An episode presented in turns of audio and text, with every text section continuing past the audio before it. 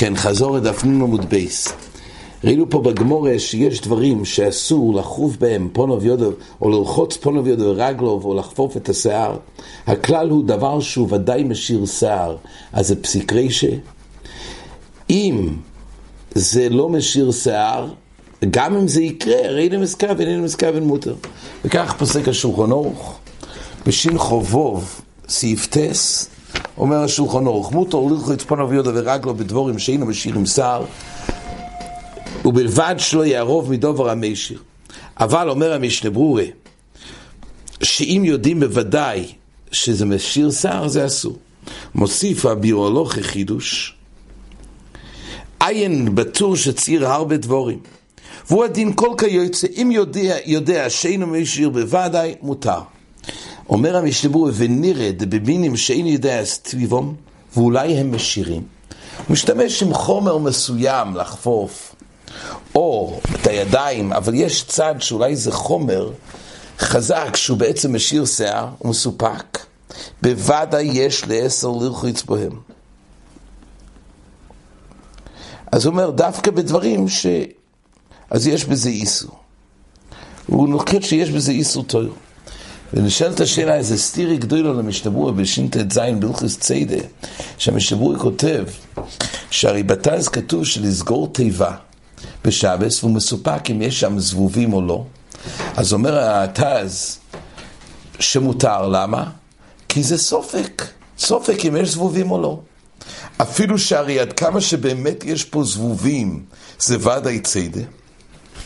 זה נקרא סופק פסיקרי של לשעובר. אז בזה טוען רבי קוויגר, כל מה שמצינו סופק פסיקרי שהכוונה בדבר שלא יודעים כשהוא גורר ספסל כמה כובד הוא יפיל. אבל אם הסופק הוא לשעובר, הוא פשוט לא יודע את הנתון. אבל אם יש שם זבובים זה ודאי ציידה. רק הגברי לא יודע אם יש זבובים. וכי הגברי אומר בקוויגר זה לא נקרא, אה, זה סופק פסיקרי של לשעובר.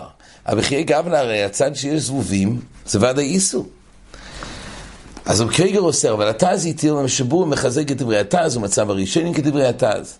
אז שם למעשה זה כתוב בתז, שסופק אם יש זבובים, גם אם זה לשעובר, זה מותר.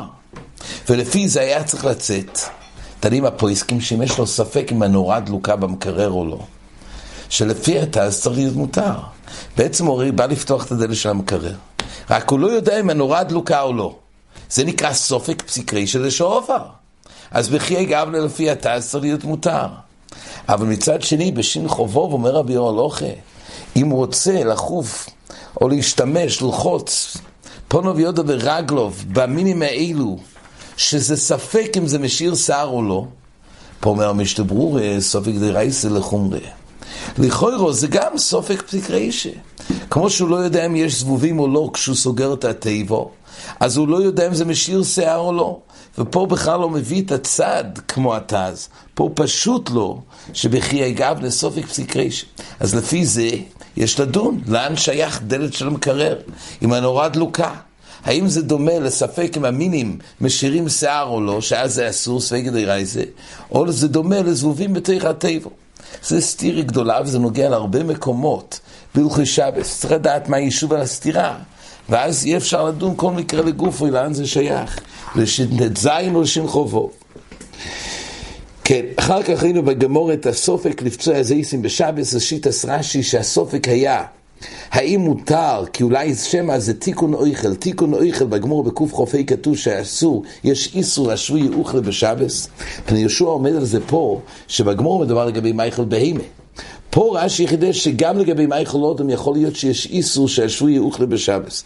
שערי שאיננו לומדים שהנושא היה שוב לפצוע זייסים ולהשתמש בהם האם אולי הזייסים זה חומר שמשאיר שיער. אז לכן זה שייך לסוגיה הקודמת. ועל זה הגמור אומרת שאפילו בכל אסור מסוד הפסד או איכלין. אז הראשונים מציינים שלפי רש"י יש פה חידוש עצום, שאפילו שהוא עושה את זה למטרה למתק את הזייסים, בכל אופן יש צד שזה נקרא הפסד אויכלין, כי יש פה, יש פה את השמן שהולך לאיבוד. הראשונים מתקשים בזה, לכאורה אם המטרה היא למתק אויכלין, לא אמור להיות בעיה. ולכן מכוח זה הראשונים אומרים, תזישונים והריטבו, לפי כוח פרש רי לפצוע זייסים לא חוף פונו ויד רגלוב מצד הסרת שיער, וסחיטה אין בעיה, והשטס ישפר דקומר שיש בזה הפסד לא יכולים. כי זה לא למטרה של אכילה, זה למטרה אחרת. וממילא למטרה אחרת, אפילו שמצאנו שמותר לפעמים שורים כביסה בתוך יין, יין מכבס טוב, עושים שימושים אחרים באויכלין, וזה לא נקרא הפסד אויכלין. אבל פה שזה הולך לאיבוד, והוא לא משתמש עם מה שהולך לאיבוד, יש צען שזה יותר חמור. ממילא הוא טען שגם ביום חול אסור, שאלה הגמורי, הרי שמואל אמר שאדם מויסר כל צורך בפס, אם זה סותר את רב שש או לא, אומרת הגמורי לא. רב שמואל דיבר באופן שהוא משתמש בפס, אבל למעשה לא יגרום לזה הפסד. אבל רב שש אמר, זה בעצם גורם הפסד, זה אסור מצד הפסד לא יכולים.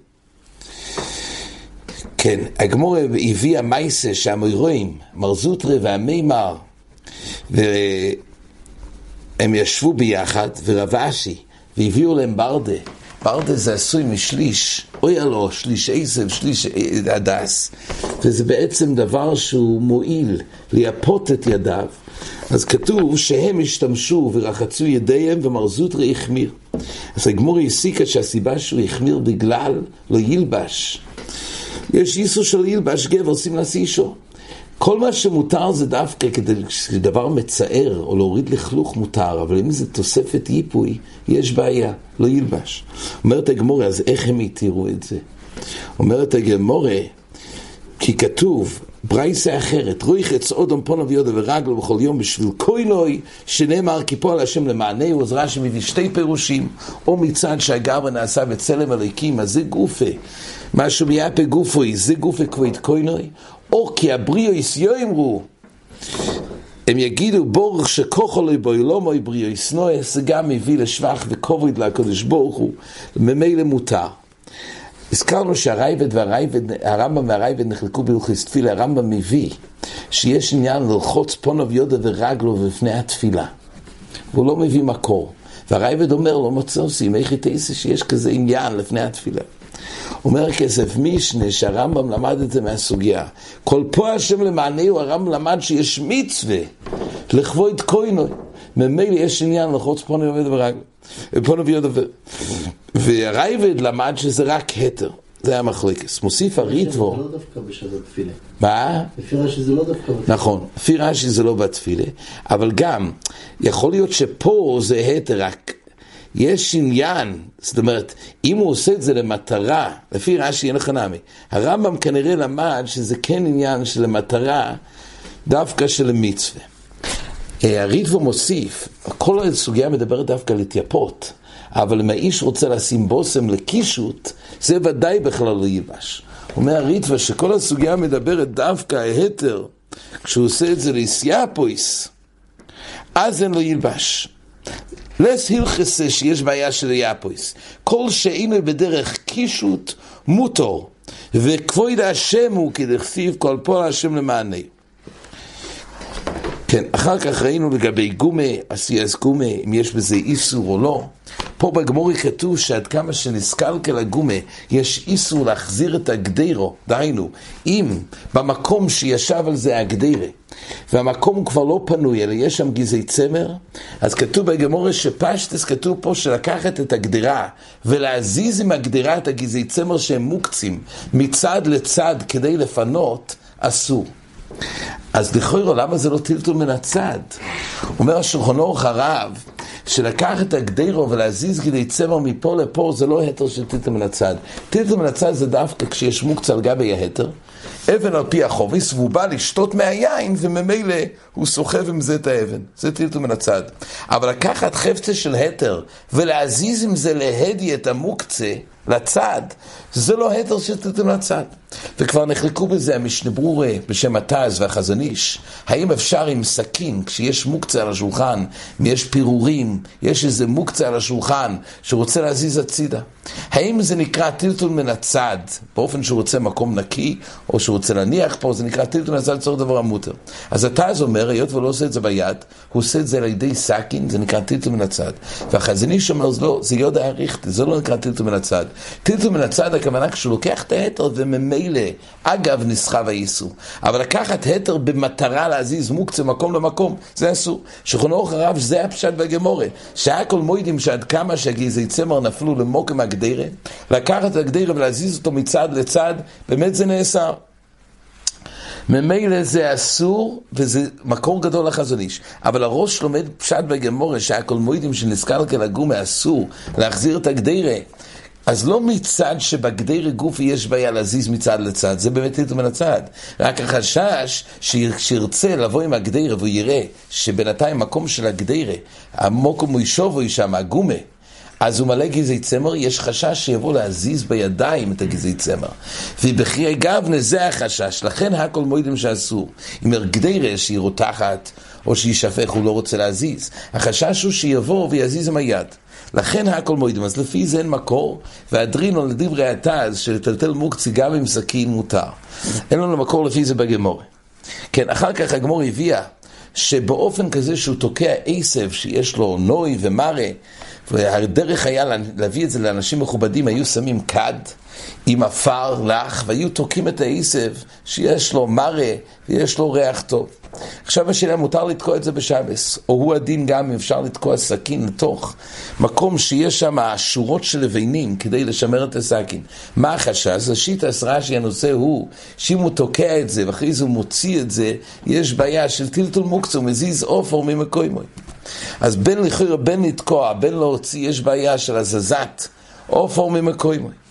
ולכן אומרת הגמורי, כדי לעשות את זה, זה דווקא באופן שיעשה את החום ערב שבס, דהיינו, הוא קודם ינעץ, הוא ינעץ את זה בערב שבס, את העשב בעופר, את הסכין, תוך שורות הלבנים, ויוציא את זה, ואז שוב ינעץ, אז מותר להוציא את זה בערב שבס, המקום הוא מספיק גדול, שבזה כשהוא מוציא את זה, לא, לא יהיה בעיה של תזוזה של מוקצה. וזה מה שהגמור אחר כך שאלה ממקום אחר שכתוב להדיה שלפס וצנוינויס מותר לשלוף את זה בשבס, למה? כי אין בעיה של מייזיז עופר ממקוימו, כי זה טילטול מן הצד. אז אפילו באמת שזז עופר, כשהוא מוציא את הלפת והצנון שהוא הטמין כדי להשתמר בקרקע, מותר להזיז, אפילו שזז, אבל זה טלטל מן הצד. זה שיטס רש"י. טייסס בדף מ"ד עמוד א' מתקשר בזה, כי טייס מתקשר שגם רב הונא עצמו ושמואל סוברים שטלטל מן הצד מותר. אז מה, למה הם אומרים, אם זה בעיה של טלטל מוקצה, מה הבעיה שצריך לנעוץ ולעשות חום ערב שבס כדי שלא יזיז עופר? הרי טלטל מן הצד מותר. לפי, לדידו. אז לכן תאיס לומדים שהבעיה היא אחרת מצד אסי הסגומה בשבס. ולכן, אם זה כבר היה מחורר בערב שבס, הוא נעץ ואחרי זה שלף, אז מותר, וכי גבלה, לא יהיה בעיה כשהוא מוציא את זה החוצה של אסי הסגומה.